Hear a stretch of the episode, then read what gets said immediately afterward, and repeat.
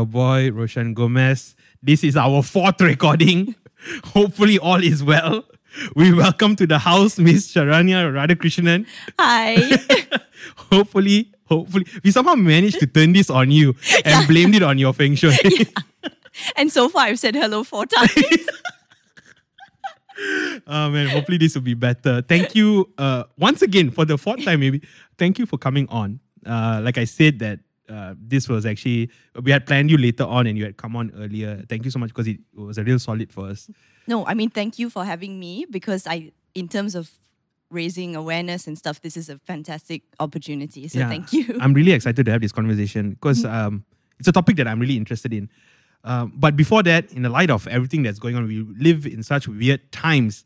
How are you doing? I'm okay. Yeah. Um, I I unfortunately had to close the NGO, and I love teaching and I love mm. my job, so that was the one part that was a little bit difficult. Okay. Um, I'm not sure when we can reopen again, so I because I love my job so much, so it's difficult to stay at home and you know teach from at home it's difficult. So that's another sad reality about mm-hmm. this whole um, scenario, whole situation, mm-hmm. because we are. I mean, the government, I, and it's logical that they would be trying to save jobs, mm-hmm. trying to save uh, corporations, but uh, it would be that NGOs seem to be the collateral. Mm-hmm. You know, the, almost like the first to go, and that's a bit of a shame and I'm to be honest, I'm really confused about the movement control orders like MCO, RMCO, CMCO. What do, what yeah. what do they all mean? It's totally meaningless to me now. So yeah, and I want to talk to you about how how does these lockdowns affect the students that you teach as well. But mm-hmm. before that, maybe you can tell us a little bit about who you are. What's your background? Mm-hmm. Okay. Uh, I am actually the co founder of an NGO called Gem and Bread Special Needs Support Group. Uh, all my students uh, range the age ranges from uh, 18 to 45 the 45 is our oldest uh, but we don't discriminate based on age we accept all ages um, and all types of special needs uh, so what we do is we are a job training center but i ensure on top of this that my students are educated in the creative arts. So i have seen a lot of benefits uh, of the creative arts. So we teach them art dance, music, and drama therapy. So these areas actually allow for their uh, uh, you know confidence, uh, social skills, and when that is heightened, also in- increases their job productivity. So people need to start seeing the correlation between both of that because we can't just send them into jobs, you know, without teaching them social skills or confidence or uh, you know gaining confidence and stuff because uh, it both comes together. Yeah. Even in the most selfish mode of thinking, you would want every citizen to be productive and contribute yep. to the society, right? Mm-hmm. So in that way, we all have a stake in uh, empowering mm-hmm. um, every person mm-hmm. uh, to be able to uh, live a productive life, right? Yep. Um, how did you get into this? Uh, were you exposed to um, autism uh, mm-hmm. as a child? Meaning, did you have friends? Did you know anyone? Mm-hmm. Or was it something that just came on later in your life? Uh, interestingly, a lot of uh, people that come into or, or, that start opening NGOs for special needs and autism and things like that actually have either have a relative or have a friend with uh, autism. Uh, I'm one of the few that had no no experience. Uh, I didn't have um, any friends. I didn't have any um, acquaintances I knew who were autistic. So I was not exposed to that environment at all. Um, I what happened was I studied drama in university, mm-hmm. and the first time Where I was uh, in University of Exeter okay. in the UK, right. uh, and I, I, chose to study drama. And one of my modules uh, was actually um, uh, applied theatre. And applied theatre means you can work with marginalized groups. So one of the groups I was helping was uh, uh, a group of autistic children. And that's the first time that I was ever exposed to it. Uh, and I came up with a performance, and I thought, okay, you know, with autism, the one thing or one fact that I knew about autism was that they could they didn't like eye contact. I knew nothing else. I didn't know any other yeah mm. that was the only fact for some reason that maybe i was taught at a young age or maybe someone told me once that they don't like eye contact Um, and so I made them do a puppet show. So I said, let's put a screen in front of them so they don't have to engage with the audience. Um, and how wrong I was, totally wrong, because at the end, this little boy um, pushed through the screen and broke the screen to go in front of the audience and perform in front of the audience. So I was like, wow, you know, how drama just made him, you know, like uh, perform in front of this group of people. I did not know that he would even want to or that he was capable of doing that. So I think he really opened my eyes and like, and that's why I saw the benefits of drama, of theater. And that's the first time, my first experience with autism. And from then on, I educated myself. Yeah. I mean, there's a lot of uh, there are misconceptions, but maybe also stereotypes. I think we either picture uh, persons with autism as either being uh, a sort of a savant, you know, you're, you're talking about your violinists or mathematicians, robot like or computer like, or either they are some sort of like hunchback of Notre Dame, they can't come out of their house because they are so animal like that they can't socialize with people. Yes. That doesn't seem to be a center. It seems we go between either one extreme, right? Yes, correct. what what what is it about your childhood in particular that that enabled you to sort of have this way to empathize or see this other person mm-hmm. as being more than that? Is there anything that happened in your childhood in particular uh, that might have motivated that, or is it again something that just came on later naturally? Uh, actually, it was something from my childhood. Hmm. Uh, when I was growing up, I was severely bullied, and by severely bullied, I mean like people poured glue in my hair, that Ooh, kind shoot, of thing. that's yeah, bad. yeah. And like I had no friends. I didn't have a single Look, friend. Malaysia or In Malaysia, yeah. That's So, crazy. yeah, when I was like 13 or, or going on 14. Uh, and I was very confused. I didn't know why I was being bullied. Nobody told me why I was being bullied. So initially, I was okay. Like my behavior was fine. But I think that made it worse, like worsened it, worsened the behavior, and I became uh, someone who could not socialize. Who had it was a behavioral problem. It was an issue, and even when my f- mom had friends over to the house, I would run upstairs, lock myself in the room. I couldn't communicate with family members. That that was quite worrying. So even people that I'm close to, I wasn't able to communicate. I would shy away. I would do really strange, you know, like hiding in my room, that kind of thing, and refusing and crying um, not wanting to go to social gatherings. So my mom had a real issue taking me to a family dinner, for example. I would refu- flat out refuse, and I think the bullying made it so much worse. Um, I was bullied by one girl in particular. Oh, if she's no. hearing this, How dare you? I hope you're ashamed of yourself, Miss dot dot dot. so it's it, what, what school did you go to? If you uh, don't mind me. Bukit Damansara. Bukit Damansara. Yeah, and then okay. Hartamas. It's a co co ed lah. Yes, co-ed. it was. Yeah. Oh, that's peculiar though. Yeah. this girl, maybe she might have had her own issues, I suppose. I, I think so. I'm not sure what it was. I didn't do anything in particularly like in particular wrong, but I was also bullied strangely enough by teachers. okay. So I would get really it's funny now, it wasn't funny then, but I would get really strange um, comments from teachers saying, uh, girl, why did you fail your history exam? You look smart, you know. Oh, you look smart. And I was like, what? That, that is not a compliment. That is really strange. But I used to be, yeah, uh, you know, bullied by teachers as well. That's what I feel. Um, and when I started with my students, I was like, wow, they went through, they go through this on a daily basis. They go through bullying, they get stares and looks. And I want to teach them how to like fight in a way fight back Yeah. you know and, and say what you need to say to make people understand. So i train my children as well to say certain things in response back. Obviously not horrible things but how do you explain your condition? Let's teach you how to explain that you know to to someone who may not understand. Um, and they get bullied. I mean some of my students even they message people on instagram. You can't help that. They love making friends um, but they message people on instagram and those people um, then contact me and say can you please how do you you know can you please get him off my instagram? This is such weird behavior and blah blah blah. So there's no awareness uh, roshan. Yeah it starts from there.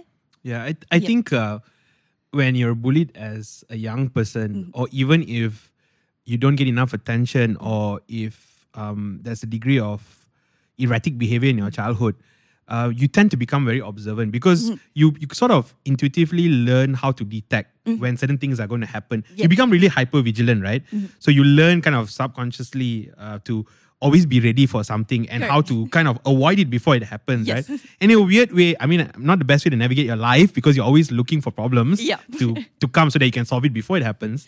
Uh, a lot of anxiety. I suppose, but it helps you empathize Yeah. with a lot of people and it helps you understand um, you see maybe you can see things to a deeper level when you see parents uh, talking to your students for example because you you sort of trained yourself to to be aware of those kind of nuances right Yep. Yes. Uh, definitely that. And also, like, some of my students have some really interesting stories to tell as well. Like, one of them was severely bullied the same way that I was. And so, I would love for her to speak about it, you know, to so that she gets that confidence, gains that confidence speaking about it. I would love for her to share her experiences. I mean, these are things I'm trying with each of my students, like where their strength is Yeah. and trying to bring that out. Yeah. So I am very aware that there is a lot of discussion on terminology, and it is a bit worrying for me because I don't want to insult anyone and I don't want to say the wrong thing. But uh, sometimes I feel like there's just so many. The lexicon is just growing and growing, and I can't keep up. So maybe you can walk me through what are appropriate words to use uh, for me to navigate this conversation, for example. Okay, uh, in terms of disability, uh, and that ranges, that's everything. Sure. But normally we would ask uh, first how they would like to be uh, described. For example, the word disabled, uh, this is a very interesting thing, which I actually just recently read up on. There is no correct answer yet. No one has come up with the correct terminology for you know uh, special needs. Right now, the most um, mo- the one that's used the most in the UK, and they're trying to bring that out more, is neurodiverse, Okay. um, which is something I like because it explains it. You know, div- div- the word diverse is is so much better than you know uh, something negative sounding. So Yeah, because disability is uh, Yeah. uh, it has, and you know, to be fair to a lot of people, they don't say it in a bad way. They don't mean to be condescending or anything like that. It's just the word that they were taught, right? Mm-hmm. Yep. Uh, it's a and a shallow sort of definition of you know, but um, yeah. So I, I guess neuro sorry neuro neurodiverse, but that is not for physical disability. Yeah, Okay. just autism, Down syndrome. What, what about specially uh, specially abled? Is it? Okay, there's a lot of criticism Okay. uh, for specially abled, for uh, differently abled, Alright. because uh, people with the disability have come out and fought against it, saying, "Excuse me, we're all differently abled. Yeah. We're all specially," and they hate specially, spe- uh, specially capable, something like yeah, something like that. There's lot, a lot of terms that um, people are trying to be kind by t- coining those terms, but to people who have a disability, they come out and say, "Well, I'm proud of my disability. I'll call it a disability. I'm fine with that." Yeah. So there's actually many different arguments. Uh, some people prefer uh, differently able. That's used a lot in Malaysia for some reason at the moment. Differently able? Differently abled. Okay. But people will argue and say, "Aren't- "Aren't we all differently abled?" Yeah, Yeah. How do you categorize one? You know. So uh, for now, uh, in the UK, they use the term disability. So I still remain and I still stick with that. But I'm trying to uh, coin neurodiverse and bring that, you know, to Malaysia because I think that's a good explanation. Yeah. I, I watched your Insta story where you had a you do it every week. Is it every every Tuesday? Yes. Every Tuesday, and it's sort of a sharing. Yes. Just a yeah. Yeah. Correct. And um, I really liked it because I think you really did consciously try to create a safe space Mm-hmm. and you encourage people to voice their questions, however stupid or even insulting it could be. Mm-hmm. And I think that was very kind of you and very nice because I feel that th- that sort of charity should be extended. Mm-hmm. Because sometimes I see some of the the rhetoric, it's very uh, aggressive. Mm-hmm. So you have people fighting, like, you know, someone says disabled, then the other person, will, you don't call them disabled. They're Mm-hmm. Right. not disabled. Yes. They're just specially able. Who are you to say they're disabled? Like, okay, calm down, relax. You know? it's so true. yeah. It's so true. And I mean, there's no right answer. Sure. I, and the best thing you can do is actually ask how someone would like to be referred to as. That's the best thing. Yes, some may be nonverbal, some, you know, may not be able to say. But um, I think what is respectful, because the terms are already there autism, Down syndrome, cerebral palsy, you know, happy puppet syndrome, it's already there. So you can say, rather Happy puppet syndrome? Yes, What- happy. what- what is that? uh, that's uh, when um, it, it's a chromosome. Uh, so they have smaller feet, Okay. things like that, and they they they call it happy puppet syndrome because their teeth are uh, jutting out, and it looks like they're always smiling. Oh. So they're actually wonderful, and like a lot of interesting characteristics with that one. They are very fascinated with water.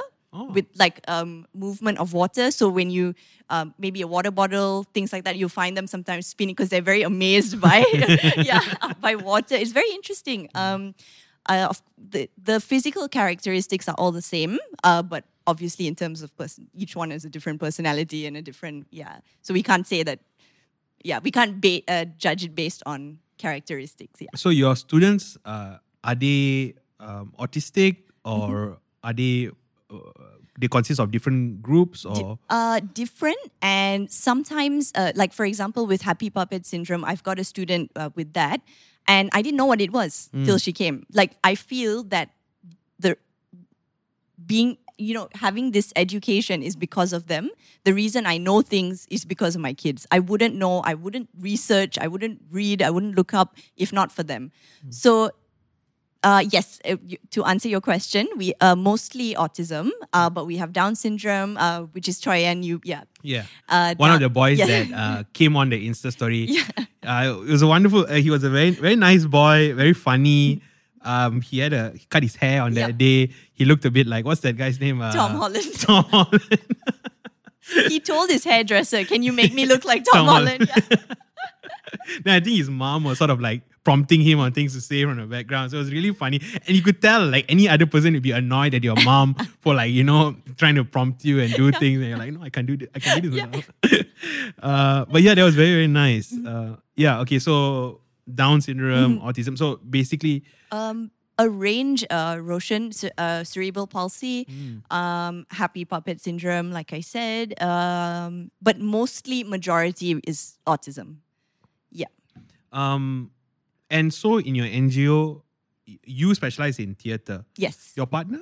Uh, she has had like years. She has had years and years of experience. Uh, she has a son who's autistic. Uh, his name's Carl, um, and she basically taught herself um, with using like learning with Carl basically, and then working in all kinds of different NGOs, similar to me, but obviously for many many more years.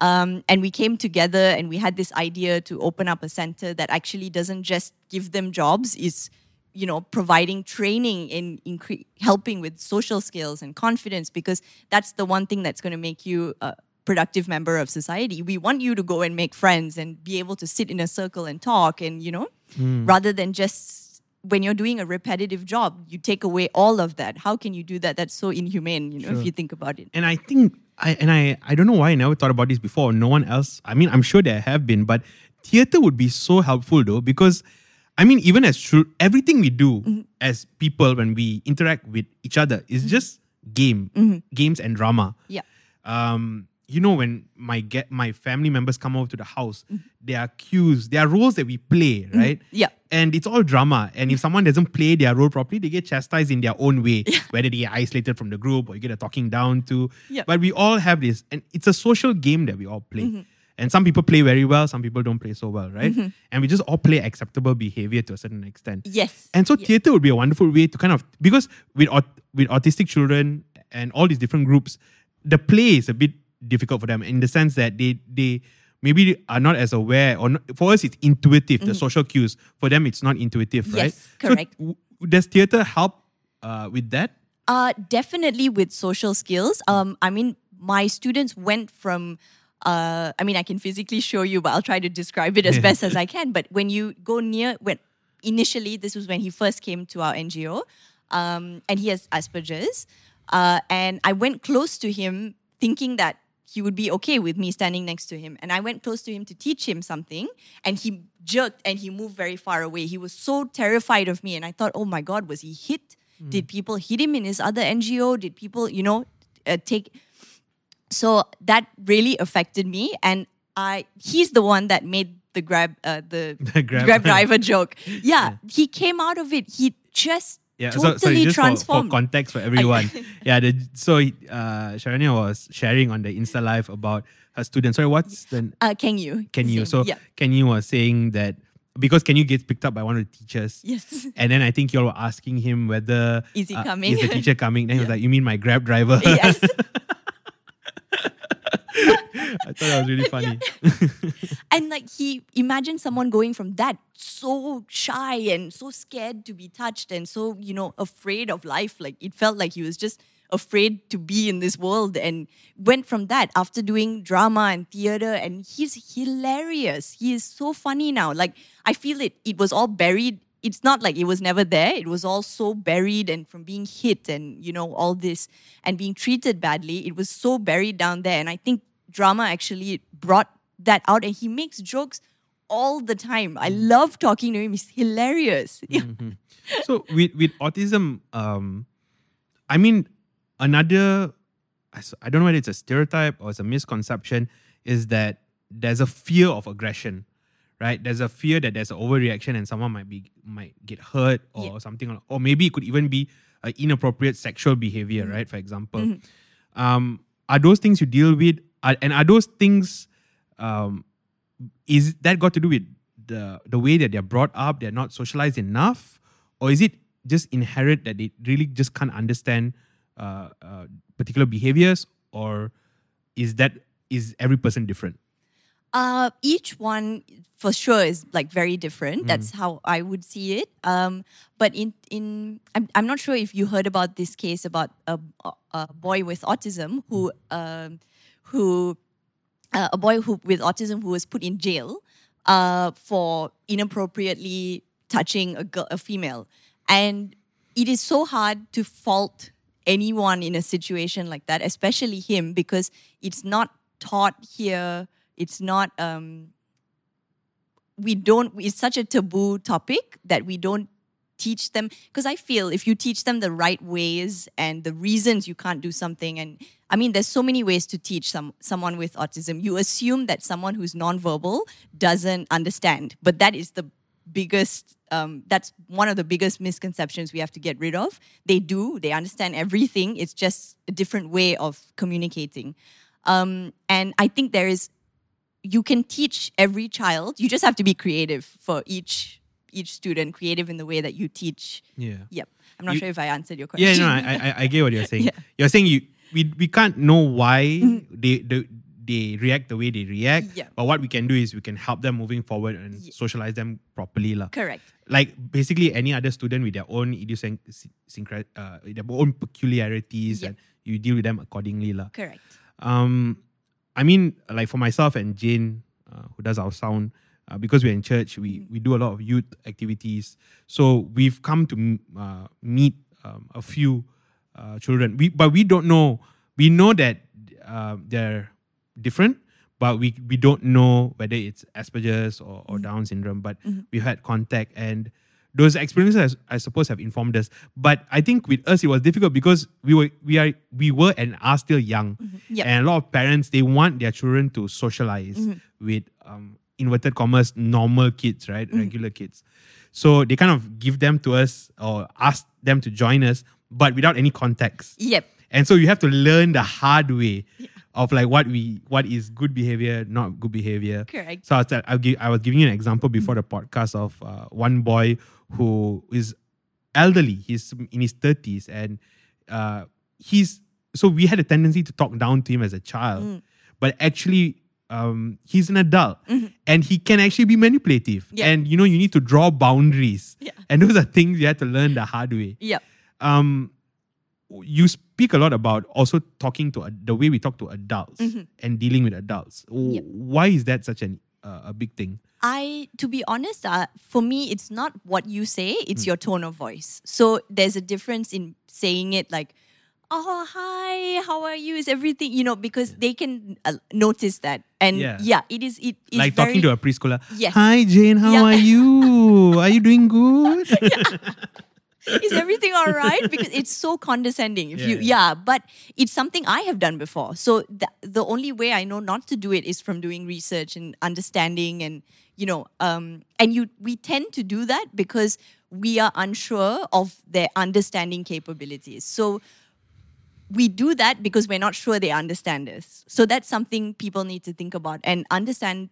I'm using the word understand a hundred times here, but they should un- uh, they should know that um, they understand everything. So the way you communicate, I, I I use a very straight um, tone of voice normally when I I don't do it with Down syndrome and uh, cerebral palsy and stuff, but I do it with autism uh, because it's just age. uh, It has to be something that's age appropriate. Even the activities I do with them, I try my best not to use children's books and you know all this coloring and you know coloring is is fantastic, but not like a you know kiddie. Yeah. yeah you know it's yeah. But why don't you do it with Down syndrome and cerebral palsy? Um, I I do, but it's um a different. Okay, I maybe, see. maybe for the benefit of everyone, just to define it. Yeah. Um, so with Down syndrome, it's a genetic Yes. a genetic thing. Yeah. Okay, I think we can just simplify it as that. Like it's a chromosome Yep. thing. Uh, with autism, it's a neurological Yes. thing, right? Mhm. Yeah. Uh, with as with uh, Asperger's, it's also a neurological yes. thing. Um, with uh, cerebral palsy, uh, also neurological because the way your brain is uh, wired, so it can vary greatly. Um, is there anything else I'm missing? Uh, that's it. I think. So the way you deal with it varies, is it according to the? Uh, yes, I feel like um, my approach to, to my students is uh, very much the same, but then there are certain, um, because no child is the same. No child with special needs, uh, they are not the same at all. So I feel like my approach varies with each, um, you know, child. And for example, I have one who calls, uh, says my name, Teacher Sharanya, um, a hundred times a day. And so there's a different approach to something like that. And she says things like, which is so cute, um, you like me, right? And she says, I like you, right? She'll always ask me that question. I like you, right? I'm like, yeah, I think you do.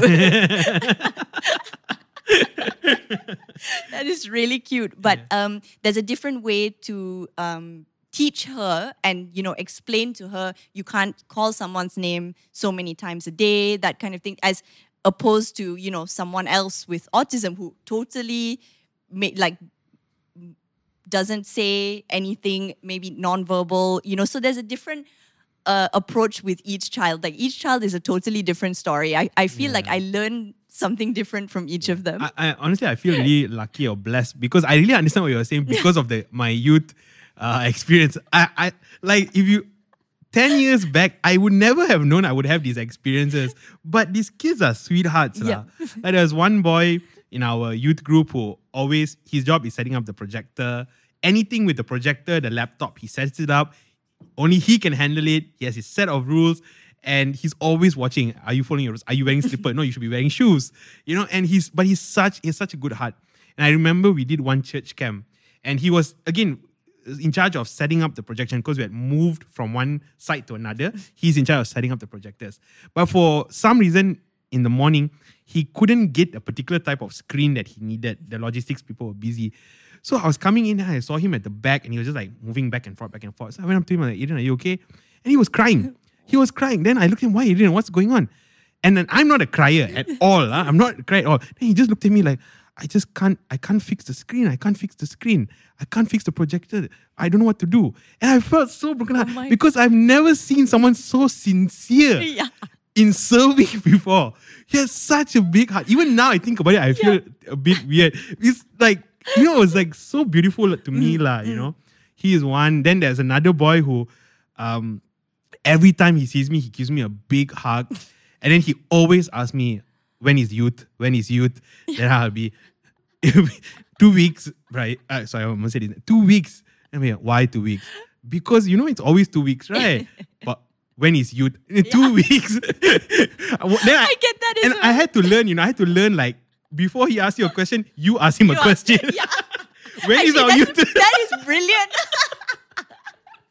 that is so smart. I'm going to use that title. yeah. And then he'll say, then I'll say, when's youth? Two weeks. Two weeks. Oh, why? Because it's two weeks. Oh my god, that's hilarious. I'm absolutely going to use that. yeah, but Yeah. you know, they're such sweethearts. I But- Yeah. Sorry, sorry. You saying, you saying? No, something similar to your story actually. Uh, one of my students, actually all of them, they I kept the line of communication open on WhatsApp. Uh, normally I wouldn't during school, uh, but I do because I I want them to have somebody to message, and they some of them have phones, so some of them love you know, messaging and talking. And I, rather than them go to a stranger and talk to a stranger, I rather they speak to me. But now, because of that, then the line of communication is open. I get a message every, um, and normally we have Zoom classes from Tuesday to Friday. Uh, and on the weekends, specifically Saturday and Sunday, they'll message me saying, "Teacher, uh, today is Saturday, so there's Zoom class, right?"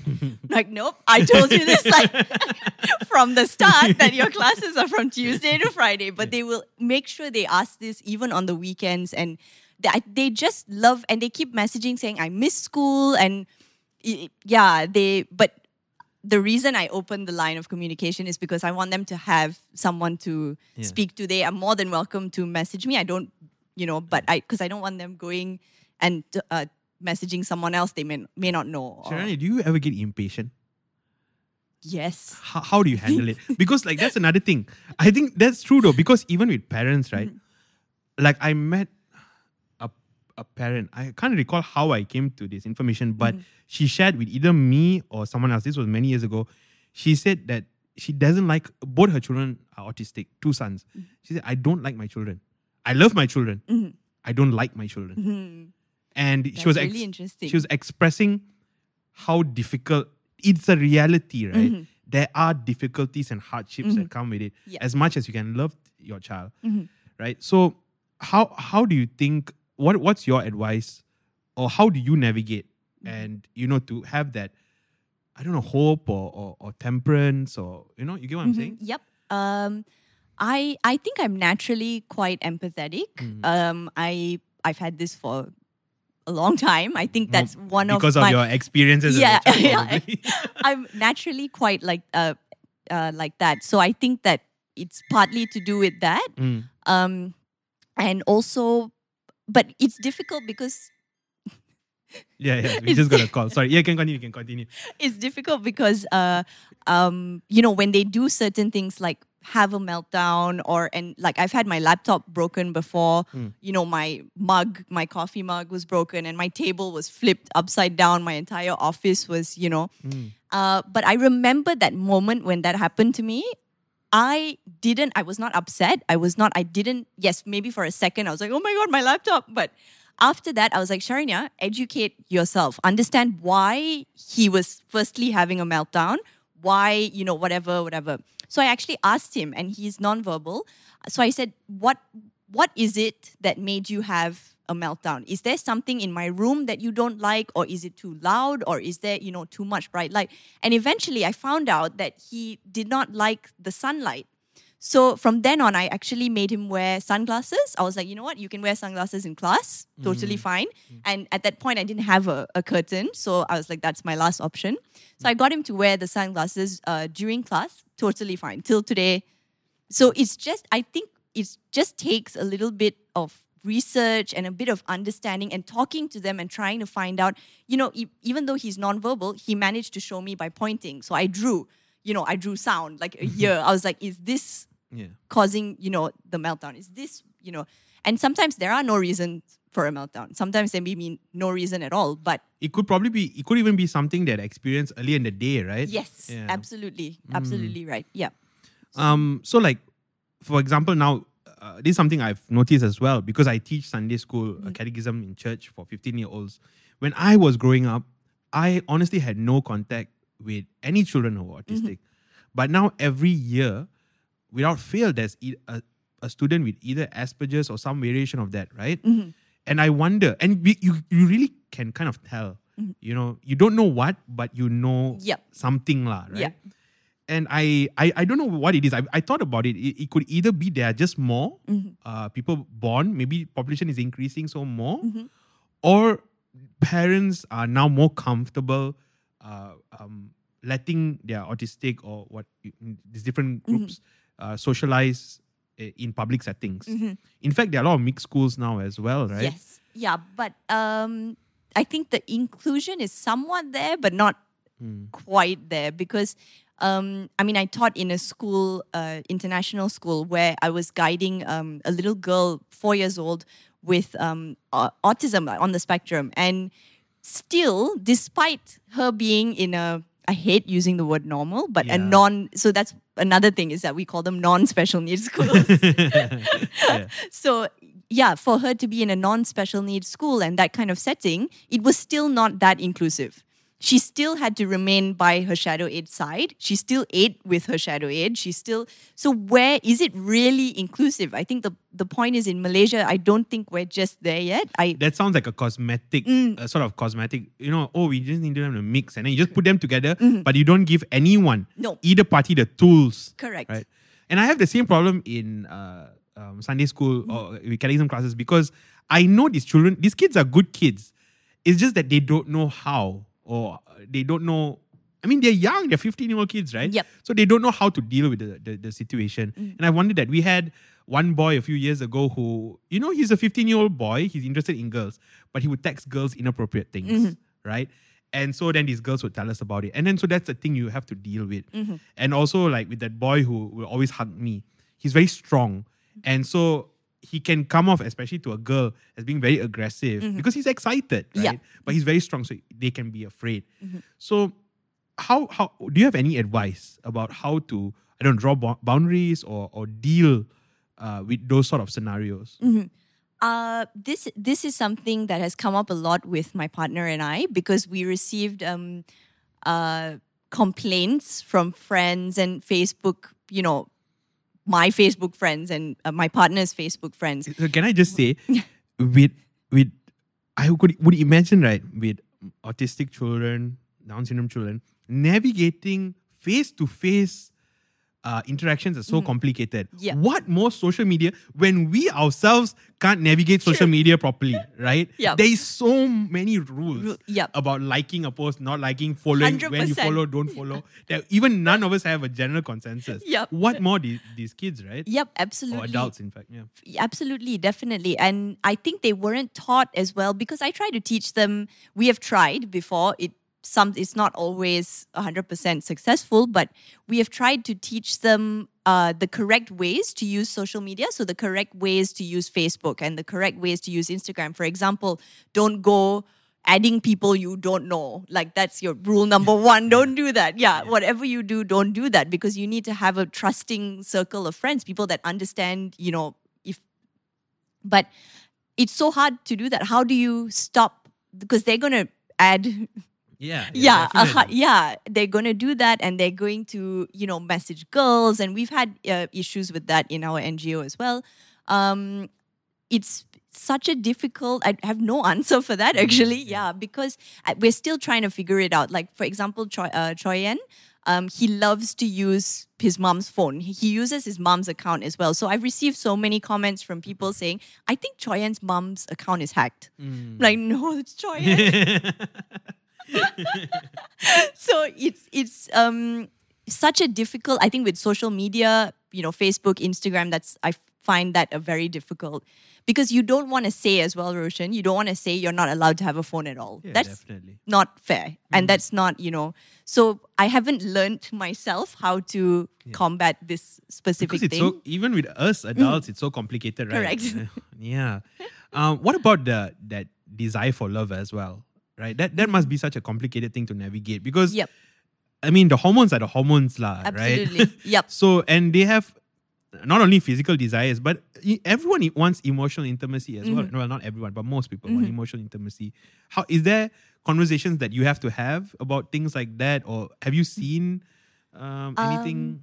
in in my NGO specifically, there was an issue like this. Um, uh, I have students who pull down their pants just in the middle of you know class and start you know. Yeah. Uh, some that I I feel they were not given the right tools. I mean, Roshan, to be fair, for us as well, we were not taught about, we were not taught sex ed. It's so taboo, like we are not allowed to speak about it. We can't, you know, I, I have everything is like in private and I'm not allowed to express myself and ask what is happening. And we, I think, because it's already taboo, so imagine for special needs how much more it would be. It's not talked about. No one tells them you can, you know, you're allowed to go on dates or like this show that I'm watching, uh, Love on the Spectrum. Yeah, I heard about it. Actually, a Fantastic. friend before Yep. I heard of, uh, you recommended, my friend also recommended it, and Yep. she said it was great. Mm, it's I- I'll it fantastic because they actually give them the right tools to dating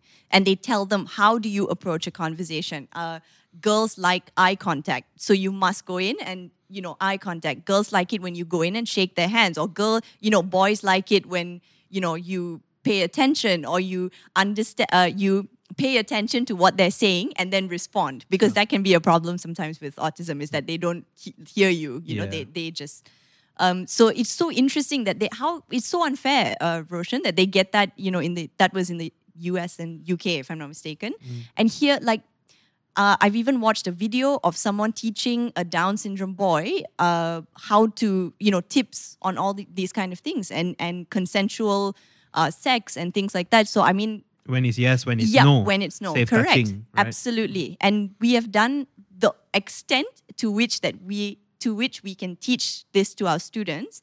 Um, and I get sad about it because that's just my extent, and I know it because I feel there's not much awareness on it yet. Hmm. Um, but the extent is that I've taught them abuse awareness. Hmm. So that's it. That I can't go much more than that. So all I have to say is you no one is allowed to touch you from shoulder down and you know who are your safe adults your safe adult is me and my partner and you know so we but we can't go further than that because already talking about that is so like taboo you know? Yeah, and we it's so hard to tell parents i'm going to teach your children about abuse awareness. Like they're like what? Yeah, yeah, yeah. why you know? Yeah. Or even uh, even not you i'm saying i'm not saying you specifically but even if a person would want to would tell these parents or we want to teach your children about sex Mm-hmm. then the, a lot of parents might be like why? Mm.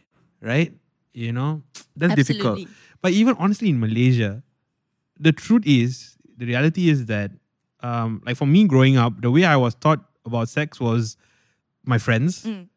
uh a biology one chapter in form 3 when i was 15 and porn you know which these didn't even explain it much to be honest yeah, yeah, No, that's just the biological, the basic fertilization process, lah. correct You know, and pornography. You know, these these, these three things, and that's really really scary. Mm-hmm. And uh, you see it manifest in weird ways in Yep. society now, right? A lot of like inappropriate behavior, Mm-hmm. right? Because you sort of wing it. Absolutely. Mm. And it's so unfair. It's it's an education everyone deserves. I mean, I feel I was robbed. I feel like I don't didn't know anything about it till I reached quite a, you know, old age. And mm.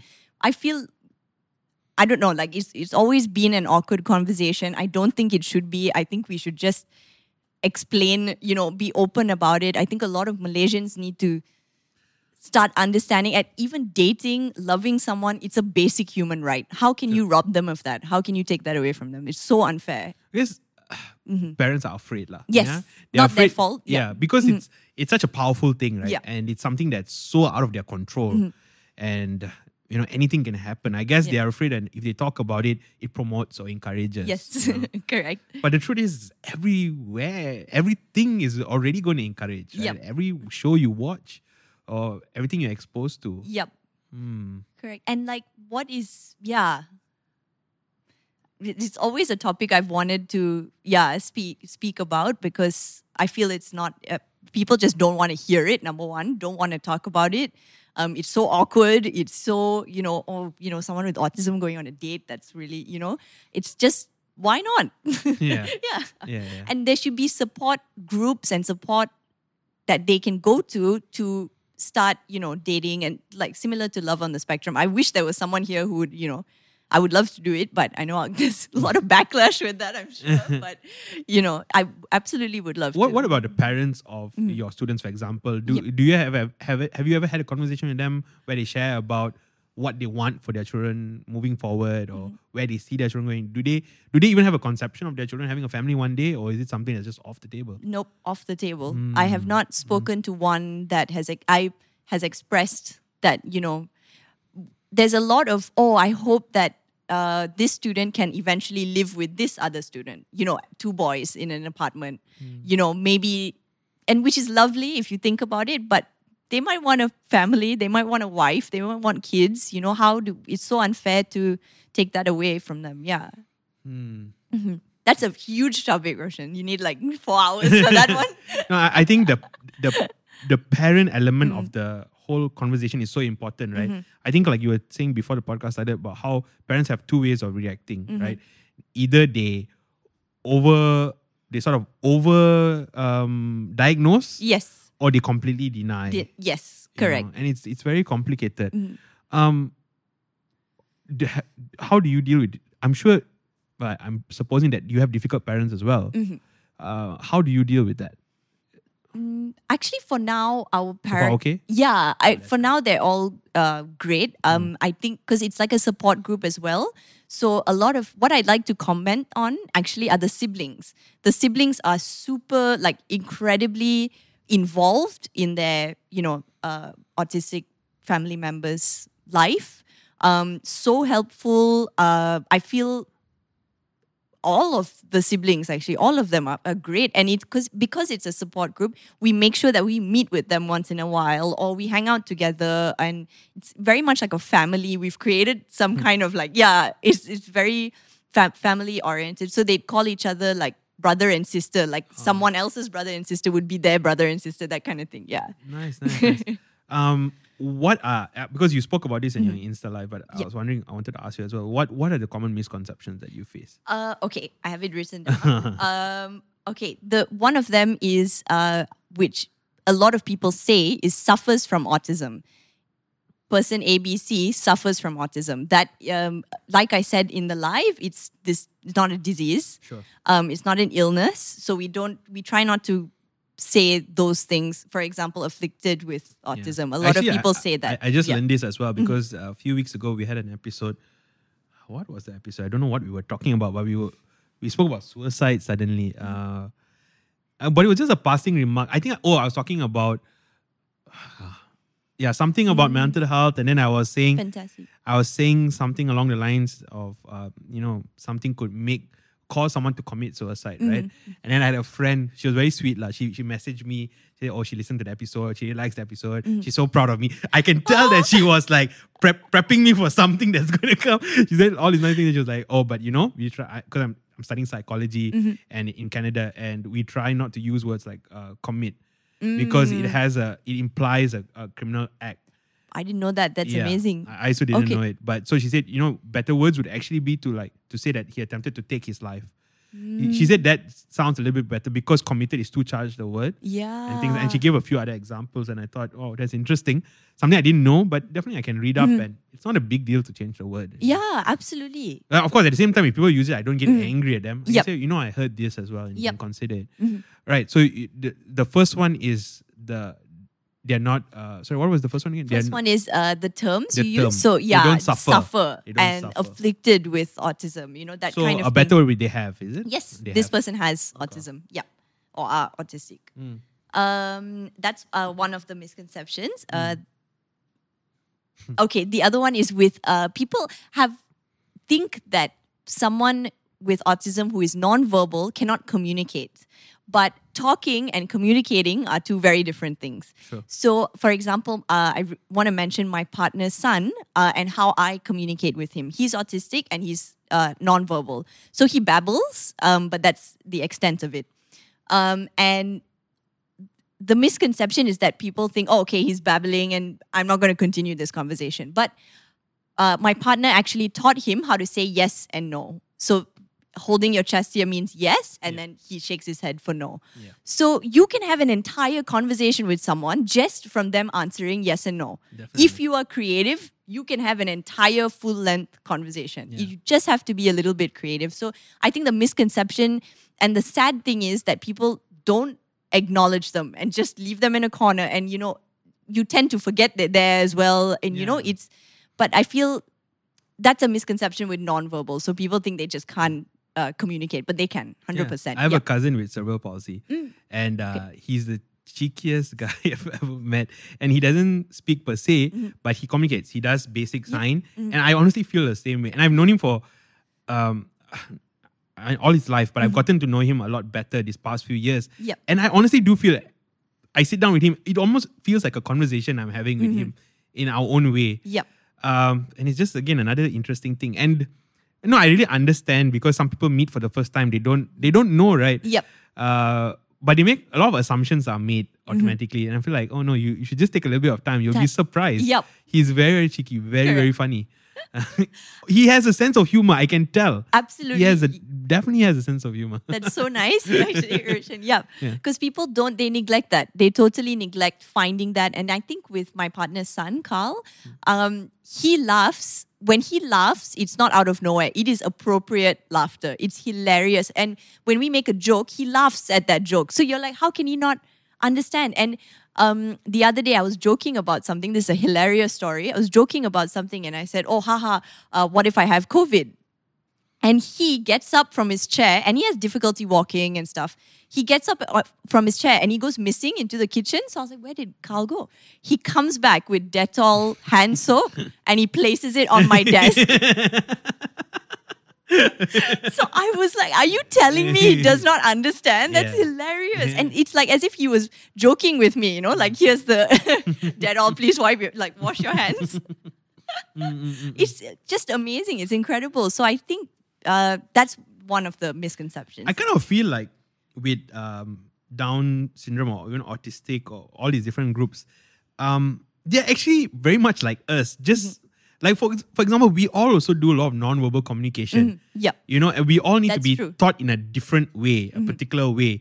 It's just with us, it's a little bit more. I don't. A bit more extreme, a, a little bit more than Mm. Yep. Mm-hmm. than the average person, right? But we all, to a certain degree, have uh, different variations of this. We all do Yep. Mm-hmm. non-verbal. We all uh, have our own uh, personalities. Yep. You know, things like that. yeah. Okay, okay, okay. And you can see the personality. I, I, the more you speak to them and the more you hang out with them, I feel you can see a personality. Like you're able to describe what that person is like, even though they are, you know, nonverbal. So I'm able to say that Carl is actually very loving and Carl enjoys this and doesn't like this. And, you know, you can actually take a lot from, get a lot from nonverbal communication. Yeah. nice. Next one. Do you have another one? Next, yes, I do have many. Yeah. Uh, I see that. go for it. Go for it. Um, okay, so it's actually very derogatory to use uh, to describe Down syndrome as just Downs by just using the word Down. So we try not to say he has Downs. We use the entire phrase. Why derogatory though? Uh, do people use it in a derogatory fashion? Yes, I think it was used in a derogatory Okay. manner, and then now people are just like, "Don't do that." It's yeah, not not right. Um, and okay, the okay another misconception is special diets can cause uh, can cure autism. I have heard this from many many people. You like, know, like what ginseng? yeah, yeah, exactly. Like, you know, eat this and make sure they have, you know, a specific type of rice and a specific type of diet and blah. I'm like, okay, if your child is allergic to something, Sure. yes, fair enough, you have a special diet, but no, does not, it does not cure autism. Autism is also not a disease. So, yeah. So, a lot of people are under that impression for some reason. I don't know where they got this fact from, but I think they think it's a disease, lah. Yeah. It- maybe intuitively they just feel like it's a. They feel like it's a disease, and it Mm. Yep. that implies that it can be cured. I suppose. Yeah. Hmm. another one is they think it's bad parenting. Oh man. Yeah. It's they they think, you know, when they see a child with autism in public and he's having a meltdown, they're probably like, oh my God, what a terrible parent. And can you imagine the parent, what they're feeling and like all these stares and people are judging I can't imagine when it was like about 30, maybe 30 years ago, right? How, because there wouldn't have been much support as now, exactly. it would have been tough. I guess they would have, more often than not, they would have denied, I suppose. Mm-hmm. Uh, and even now, though, I'm really curious to know the parents' journey and Yep. because there's a lot of, I suppose, reconciliation they have to make. There's Yep. a lot of, you know, it's almost like uh, falling in love with someone and then realizing they're not as perfect as you thought they would be, and sort of your fantasy breaking away and you Mm. Yep. Mm-hmm. embracing the real person, right? That must be a very tricky, a tough. That's Ex- a very nice poetic way of yes, Roshan Man- Gomez man knows. Roshan Gomez knows heartbreak very well. that was so poetic. It's like wow. oh man, yeah, but I'm really, I'll be. I mean, it's, it's tough, right? As a parent. I can't imagine, and especially like as a a mom. I mean, if you find out, uh, Mm. you know, just after the delivery or the, you because you can tell, you can find out quite early on, right? yeah. And it, it it would be a whole experience, I suppose, Mm. you'd have to go through. Yeah.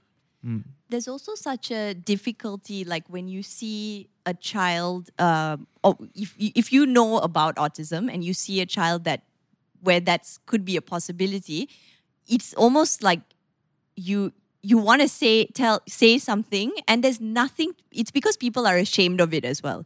Ashamed it's not i mean to me it's it's a strength it's not a you know and so i we're put in a position where it's so difficult for us to say you know maybe your child has autism and uh, you know so i think the denial thing is a huge hmm. yeah and it's not their fault. It's absolutely not their fault. It's just a lack of education. Like why it's not nothing bad. There's nothing bad about it. Yeah, and hmm. I, to be fair, honestly, I can understand hmm. why at a first glance you would be sim- uh, you would sympathize mm-hmm. because you consider a person as a burden. yes. And to a certain extent, they are a burden in the sense that it's more complicated. Mm-hmm. They, are- they need to be provided for in a very particular mm-hmm. way, Yep. very specific way. Mm-hmm. And in Malaysia, there might not be enough resources for that. But especially with my cousin who has cerebral palsy, uh, I see that he has brought the family so much more closer together. His his mom, the love is so evident, Yep. right? And I I cannot take him as a burden. He definitely is not. You know, I think if you turn back time, my uh, his mom would have it no other way yep right? And I, I don't know whether that's a common experience for most parents, but she, even his mom has taught me so much. She told me once, because we were talking about this, and she told me um, one of the things that she that's helped her or she's learned is that when when she's um, navigating things about with my cousin, she learned that she can't, shouldn't, or can't make my cousin the center. She's a he's a part of the family. Yep. He's not the center of the family. that's so yeah I- wow yeah, and I thought it was amazing because then he really is a part of the family, Yep. right? Yeah. So like for my cousin, she uh, sorry, because they technically both she's actually my cousin lah. So uh, she plans her future as normal, you know, and he's a part of that, but he's not everything. And I guess that's good because it avoids a type of um, negativity or a type Yep. of resentment as well. Yep. And also, it's he stops becoming the object of conversation. He starts becoming, you know, a part of the family. Yeah, that's very interesting because, like, I think a lot of parents as well, it, it- that becomes the topic of conversation. That like envelops their, you know. So it's very interesting that your mom, you know, His mom. his, mom, said yeah, that. Yep. Yeah, Yeah. great. Uh, next misconception. Okay. Uh, individuals with this one of my favorites. Mm. Individuals with autism are geniuses, and I think I said in my live as well that it's um, it's because of how it's portrayed on television. I mean, Yeah. What's that famous movie, the Tom Cruise one? Rain Man? and he just that's one of. Do you remember that being one of the first few movies that actually you know explained autism and yeah, definitely. one of the few that I watched and was like, oh, okay, that's interesting. But then it changes. See, it makes you start it's, thinking. It's Rain Man and the one with the girl, Rain- uh, the young girl. Um, Dakota Fanning, I think she was a young girl. Her father, I'm, I am uh, Sam. I, that yes, that's right. yeah, yeah, yeah, correct. beautiful Yeah, movie. yeah. but honestly, that was my only exposure. Yeah, mm. exactly. That's the only thing you see. And then you see Britain's Got Talent, mm. and it's like this amazing, you know, boy with autism who plays the piano fantastically. And then people are sending these videos around. But no, I mean, like, if you think about it, like all of us here in this room, like, we all have special things about us or like things that we're good at or things that we like. But like amongst the four of us, you know, is there try, I'm trying to find the right words to So like your your your this. your achievements are I- well and good, Yeah. but your strength of character Yeah. is also as important. Like when we look at every single person in this room, Yep. we yeah, what you have achieved is one part. Mm-hmm. But if I want to continue being with you, actually, you could be the most excellent person. Correct. But whether you're funny, Yeah, you're whether you're a nice person, down to earth. yeah, the- those things on a day to day matter. Yeah. Want to watch a YouTube video? Yeah, fair enough. Your ex- excellent achievements Yep. is entertaining, right. but like there, there's this funny thing, uh, Roshan. Like when you tell someone about autism, they're like, "Oh wow, he must be really smart." Oh Mm. wow, he must be a genius. You know, because it's just portrayed that way. But everybody is different. I mean, you know, not. It's one of the funny ones, but said a lot. This, yeah, Mm. a lot of people do think this, but In fact, uh, uh, I think the conception now is anyone who's genius like must be on the spectrum somehow. Mm-hmm. Yes, correct. yep, absolutely. Abs- they say that about. Uh, I mean, it, it was true with uh, Beethoven, if not Beethoven, um, Uh, Mozart. I don't know. Yeah, one of Uh, the, one- mm. uh, you know, that he was autistic and stuff. Sure, Yeah. Sure, sure, Yeah. sure, sure. Oh, that's interesting. Okay. Next one. Next one. Uh, okay, that they don't want to make friends or feel love. We just had this conversation just now. Um, with, I mean, one of the funny lines from Love on the Spectrum uh, that really hit me actually, and it was really funny, but it was so true and so nice, and he phrased it very nice as well. Um, they asked him, "So, what does love mean to you?" Uh, and then he answers, and at the end he says, um, uh, "Some people even describe my heart as being twelve sizes too large." So, like, yeah. So, and this is someone with autism, and it's it's just so nice to hear him say that, like and it's true. This is a fact that mm. they all feel love and they all feel, you know, emotions. It's not easy to see because it's not visible, but you know, there are ways to get them, you know, to express themselves and to talk. But de- I mean, definitely, this is a big misconception: is that they don't love, they can't love, they can't empathize, they mm. can't, you know, do all this. So it's all untrue. Mm-hmm. Yeah, and they've shown us like these small moments. I mean, it may not be all the time, but I had a one of my students um, who, out of nowhere, he's autistic, and out of nowhere, just from behind, just gave me a hug, Yeah. stayed there for like five seconds, and then just walked away. So there are moments of that. You can't. I mean, no one can tell you that they, you know, can't love or can't empathize, and yeah, it's just the way in which it's just different. It's just And a more often than not, they will be the most genuine. Totally. Right. Most honest, most genuine, most yeah, most innocent, you know. So You know, that's what you get is what, what is you lah, get. Yes, right? correct. Yeah. Mm. That's the beauty of it. That's so nice when you see someone so real. You're like, wow, you know. Yeah, because like modern relationships are Yeah. so there's so much of expectations. You know, you're only giving because you expect to. It's a game, lah. Like everything's a game. Yes, correct. You you Yeah. you give so that you receive something Yes. back, right? But Yeah. they don't play games. No, absolutely. Mm. And it's so how much easier it is is it to live your life in that way, you know, in that so it I lo- I love to see that. I love to see how like real they are and like how real their feelings are and what they say and you know so imagine yeah like you're saying imagine them in a relationship it's just super straightforward Yeah, everything yeah. to the point yeah which is how it should be Nice, nice, Yeah. nice. Um, the next one is uh, okay. That Down syndrome are always happy. Okay. Um, people think that they only experience happiness, but actually they go through the same range of emotions that we do: sadness, they get jealous, they get you know upset. Um, and it's really cute. One of my students, uh, like the one you saw on my live, uh, Troyan, um, I scolded him for something once. I can't remember what it was. Um, I think he was in the office without permission. So I said, Troyan, you can't be here. This is not, you know, a room that you come in and sit whenever you like. And I scolded him. Um, and it's not that I raised my voice or anything. I just was very stern with him.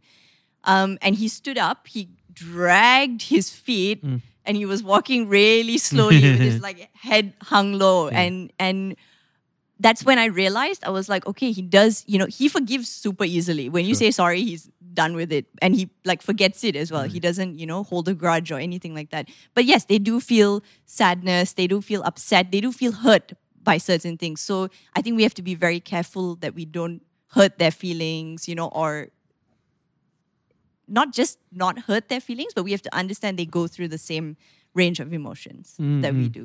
Definitely. Mm-hmm. So I would suppose are there big differences between Down syndrome and uh, autistic Uh, yes. in terms of behavior? behavior, yes, very Be- different. Yeah, very okay, different. okay, okay. Interesting. Okay, cool. One, it's very obvious, and the other one, it's not. So Okay. behavior is very obvious in one, and yeah, with autism, it's not very obvious. Yeah. Mm, okay, okay. Next misconception. Is there another one? I'm happy to we go through all your spoke- misconceptions. I'm happy to go through all of them. Yeah. we actually just spoke about this Yeah. one, uh, which is age appropriate conversation. Yep. Um. Anyway, we've spoken about that. No, but okay, I wanted to ask you. Mm-hmm. I think w- is the education systems or is, I don't know whether are the schools available for uh, that provide this type of education? Are they enough? Because like, uh, what happens uh, when they reach eighteen? You know, Mm-hmm. what's the what's the work life going to be? Mm-hmm. Um, and I've honestly something that I've thought about before that troubled me was the children that I know come from uh, well-to-do families Mhm. What about those who don't have the resources, right? Mm-hmm. What if their parents or family members can't support them? Mm-hmm. How do they support themselves? So, is there resources or training Mm-hmm. uh, to kind of prepare them for work? Um. Okay. For this is a actually a very difficult. That's yeah. I okay. I don't even know where to start. I have like all the information, but I'm like, where do I start? Okay. Uh, they do receive an education up until 18, but after that, they get thrown into like job training centers. And um, I mean, for right now, I don't know a lot of other centers that actually teach them confidence, social skills, because the reason we opened it is because we realized that was the problem. That was an issue. And they get that education, that social skills, confidence education at a young age in school. They do get that education. But when you throw them into a job training center where they are not taught to communicate with each other or make friends or socialize, they revert back. They Okay. tend to revert back. Yeah. So it's an entire 18 years or you know 16 years or whatever it might be that you've wasted because you didn't you like they have a great education but then it reaches 18 and Is it because they're not prepared for work, or is it because the new, the new, uh, the change of surroundings they're not prepared for that?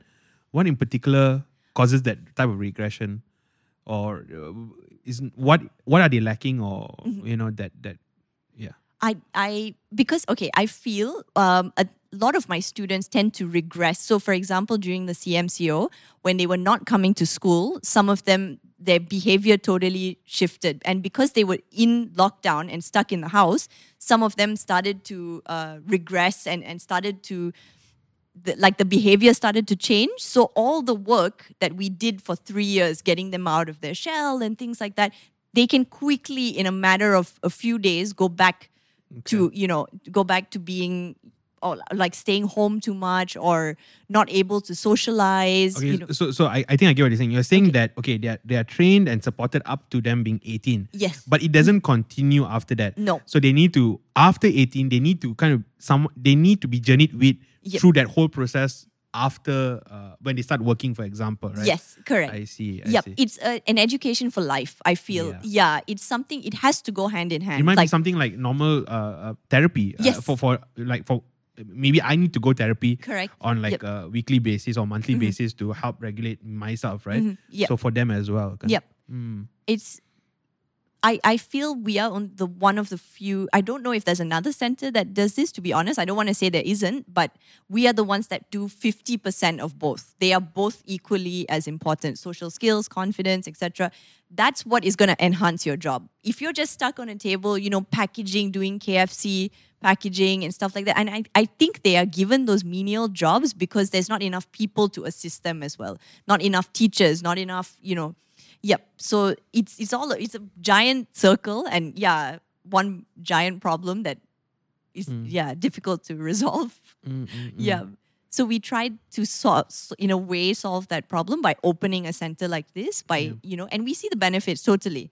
Yeah. They're So they are probably given the most basic uh, job job scope with Yep. the least amount of social interaction possible. Yep. Which probably doesn't help them as uh, individuals growing, developing. Nope. I one of the first few centers that I worked in, I, I taught drama. Uh, I was volunteering actually, so I went once a week, and they would drop when they saw me. They would drop their things, and they were so excited. They were like, "Oh my god!" And when you think about that, and when you see that kind of reaction and how they, con- you know, are so excited, you're just there for one hour, you know, because the rest of the hours they're just packing and they're, you know, putting tissue in a plastic, and that's it, you know, for KFC, what or what have you, but that excitement and then you see it you're like oh my god yeah absolutely why don't why are they it's basic human right to have a life like this is yeah Yeah. And I don't want to downplay like uh, the corporations that are assisting, right? Yeah. But I mean, this is just me making an assumption, but I can easily see a tendency to kind of reduce them to numbers on your CSR Mhm. oh yes board, absolutely right? i agree yeah like, okay, we need to hit this, so we just get Just them hit- and then we just put them there. yep And then you just let them go. And mm-hmm. they probably just pass the instructions down the line. Yep. You have some manager somewhere like, okay, I, mm-hmm. I have to handle this. Yep. This person is probably overworked, already have their own things to deal with. Yep. So they will probably just like chuck them one corner, mm-hmm. lah, you know. I, I've actually, I'm actually starting, uh, I'm developing a, a toolkit for companies on how to interact, for example, how to interview someone with autism or how to make their environment, office environment, autistic friendly, um, and all these different things, and how to. And one of the games that I actually came up with, or not really a game, but one of the ideas that I came up with is to have a board with like six or seven post it notes on them, and each one stating a different activity to do with someone else in the office. So, for example, take a walk with your colleague, um, go down and have coffee with your colleague, or you know, do five minutes of meditation with a co- you know a friend or a colleague, and by enforcing those like social skills and the fact that they consistently have to be you know talking to someone or doing that activity maybe they do that seven activities that day. So that's their social you know thing quota filled for that day. So it creating exercises like this to do in an office setting so that they can basically thrive in their mm. job. Yeah because that's what's going to help them with being productive. Yeah. That sounds like a great idea. Mm-hmm. So trying to develop that but still a lot a lot to do but Okay, if yeah. you uh, rolling it out, you can come and publicize it. Okay, awesome thank you yeah. Any other misconceptions in this Uh, one? I think that's it. Um, a, a lot of people say they can't be contributing members of society. All a big lie. Because if you create the environment to suit them, there's nothing they can't do. And ultimately, what are you going to do then? Mm. You know, if they're if you don't uh, prop them up to contribute, you don't empower them, then what what do you expect? Exactly. Uh, absolutely. Yeah, I like that. are you going to chuck them in a mental hospital, prison? Mm-hmm. That doesn't make sense to me. and they, some of them even end up homeless and Mm. things like that. So we just need to get that awareness going. You know, get people understanding what it is. Yeah, it's actually Mm. so funny that something happened to me yesterday. I met a guy. Um, he invited me to go on his podcast. Mm-hmm. So we went for dinner after, and we were walking back to his office, and then there was just this is Jalan Raja Chulan, so it was empty. Mm-hmm. There was this guy, you know, uh, uh, a homeless man, Mm-hmm. and he was just it was drizzling, and he was just like shouting, right, and just like banging his hands to the like this guy is like screaming, screaming, Mm-hmm. shouting. Like this is someone who's really upset Mm. and it's not that late. It's like ten o'clock at night, and so I asked this guy I was walking with, you know, what do you think his story is? You know, and he said honestly, uh, from what I understand, a lot of them are on the spectrum, Mm-hmm. And this literally what he said. I didn't even realize that you're coming on today. Mm. But he said, you know, a lot of them are on the spectrum. They can't socialize properly. Yep. It's actually so funny that he told me this yesterday. But he said they can't socialize properly. They go, uh, they can't uh, support themselves, Mm-hmm. and then they just become homeless. And, Absolutely. and it just manifests. It's That's crazy. actually yeah, that's very sad. I've seen a few like that, and it's very clear it's autism, or it's very clear to me it's clear, but to others it's just oh, it's you know probably crazy crazy. person, yes, and crazy using that kind of language as well, and and if we are not aware these things will happen, and imagine Roshan as well, like uh, people in rural areas and people who have no idea what autism is and what do they do with a child like that there's no support there's no you know understanding of what it is you know How many of these crazy people are just people who were born into poor families that couldn't socialize them properly and Mm-hmm. Yep. it just manifested in that Yep, way? totally. I've even insane. heard stories, Roshan, of um, and this happened at another NGO. Um, uh, someone actually came with a 45 year old Down syndrome, uh, their son, uh, dropped him off at the center for class, and then never returned. And um, they found out later on that the entire family had migrated to Australia and just left him stranded there in the center.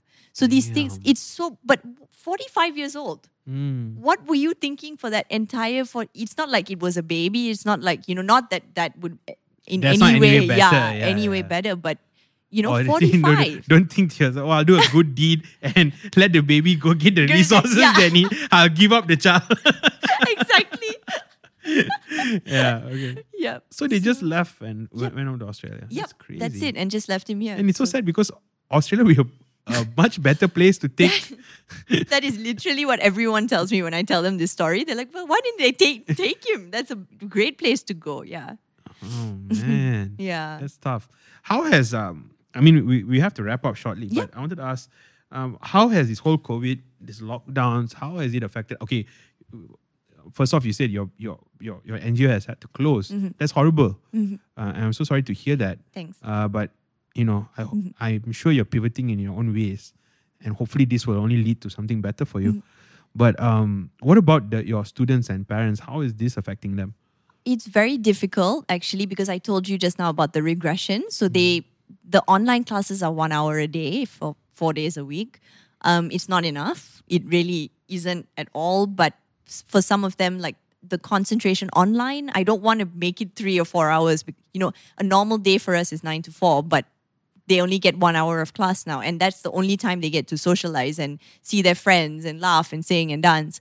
And it's really difficult, I think, mostly on them, but um, also for us in terms of like, because we're not just teachers, we're also the co founders. So we have to make sure that the whole center is still running despite you know being in CMCO and being on lockdown and we even considered like opening only reopening next year after Chinese New Year but we don't even know if we can then. But I it's a lot of things. It's difficult because there's fundraising to do there's um, teaching planning the classes and then on top of that we're selling stuff to you know make money at, to fundraise basically. But selling um, cookies and bread and actually my partner and my other teacher are both doing that that side of the business. So like nobody has Is that why bread and jam? Okay. it's a hilarious story. No, actually, no, but um, it ended up being that way. So we were like, oh my God, how fitting. So just now- by chance, Yes, just by chance. It's just by chance. Okay, okay. So you're looking into these uh, modes of um, uh, doing fundraising and things like that. Correct. And on top of that, having to teach and you know, it can be exhausting having to because I I like to keep this connection with my kids. So, you know, replying them and and you know, so it's it's a little bit difficult. And I'm trying to as well by doing the live. You know, maybe I don't know if that helps, and I I don't know how many are watching or. But I hope that helps with awareness and you know how do we include them into our society? Mm. Yeah, that is just a bit difficult. And managing your own personal well-being, right? Yes, And on your top own, of it. like mental health Yep, and correct. because it's a weird time for everyone. Yep, totally. Okay. Well, it's lovely talking to you. Thank you. Same. Wonderful. Uh, I really enjoyed this conversation. I think you should come on anytime you want to. Can we have another conversation? Awesome. Yeah, anytime. that would be cool. Uh, we normally end with either uh, final thoughts or recommendations for like something to Mm-hmm. buy or read or watch. Um, I think we should do recommendations. okay. Okay, so we can recommend a product, uh, not not a, a thought, not an idea, but Mm-hmm. Okay. recommend something to consume. right? Okay. Or buy or whatever. Okay. So yeah, what, what what do you have any recommendations? Uh, you mean from our center or Anything. It can be anything. uh? Oh, we need to plug you as well. Okay, okay, plug first, plug first. Okay. Uh, where can the people find you? If people want to like support you financially or donate, Mm-hmm. Okay. there's any, what, how do they come uh, contact you? Okay, uh, we have an account. Uh, we have a Persatuan, so it's a NGO account. Uh, but you can me- uh, message us. I'm so bad at this. Your Instagram, you got, tried to. you got yes, Instagram. we have Instagram. Bread, you can message bread and jam. Uh, gem and bread. jam and bread. Sorry, yeah, my bad. But it's G E Because I follow bread first and then jam. Jam. Yours is the opposite. Okay, got it.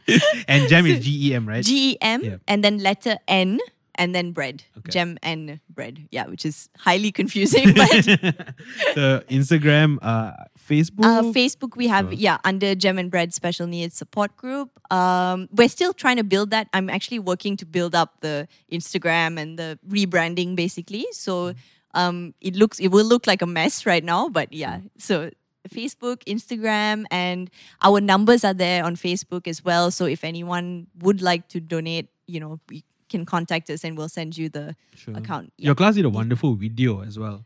Uh, so I think we'll post that on our social. We'll Oh reshare yeah! it. Thank you so much. Yeah, yes. Mm-hmm. And then uh, everyone can check that out. And we'll link your your details in that post as well. okay, sure. So people can find you. Okay, so recommendations.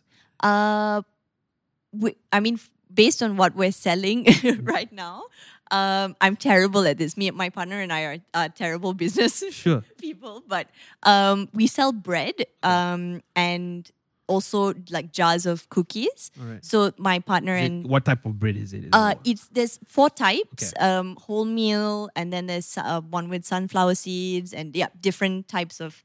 At, at the moment, there are three types. Um, I'll sell it for you. okay, Guys, look, with the advent of COVID, we all know what happened with MCO. What was the first to go? Toilet paper and bread, right? so you need to build a resource chain. You need a steady supplier. So These people are selling good bread, quality product. Get ready for the Armageddon that's going to begin and stock up on your bread. Okay, done. Oh my god, I need to learn that from you. I was like, um, um, I don't know, bread, um. Armageddon might be a bit too far, but Yeah. never mind. I, I, I will lead with that. oh, I'll take it. okay, so they can buy bread, they can buy uh, jam, cookies, uh, yeah. cookies. Uh, oh, sorry, yes. bread and cookies. Bread and cookies. Um, and that uh, chocolate chip cookies, yeah, and walnut. Okay. So- So, do, who does the delivery? Is it uh, through Grab or? We try to use Lalamove, but we Okay. try to ask people to come and pick it up. We're in Damansara Utama, so Mm-hmm. if people can come and pick it up, that's way better, and you can save money doing that. But Mm. we can use um, Grab or Lalamove or yeah, whatever delivery. Okay, Yeah. cool. Mm-hmm. Um, I'm going to cheat because it's not something I watch, but I'm going to recommend the the show that you recommended. Uh, Uh, Love on the Spectrum. Love on the Spectrum. I'm going to recommend Love on the Spectrum because you're the second person to recommend it to Ah, me. yes. so uh, I and even my friend has good taste, so Mm-hmm. I think it's going to be good. It's on Netflix, is it? yes, it's on Netflix. So Love on the Spectrum. That's my recommendation for today. Um, again, thank you so much for coming on today. Thank you for having me. I, this is great. I've never spoken this much before about this, so it's fantastic. Thank you. yeah, uh, and thank you all for listening. I hope you're staying um, healthy, safe, and good through these weird times. Thank you all for listening, and we are done.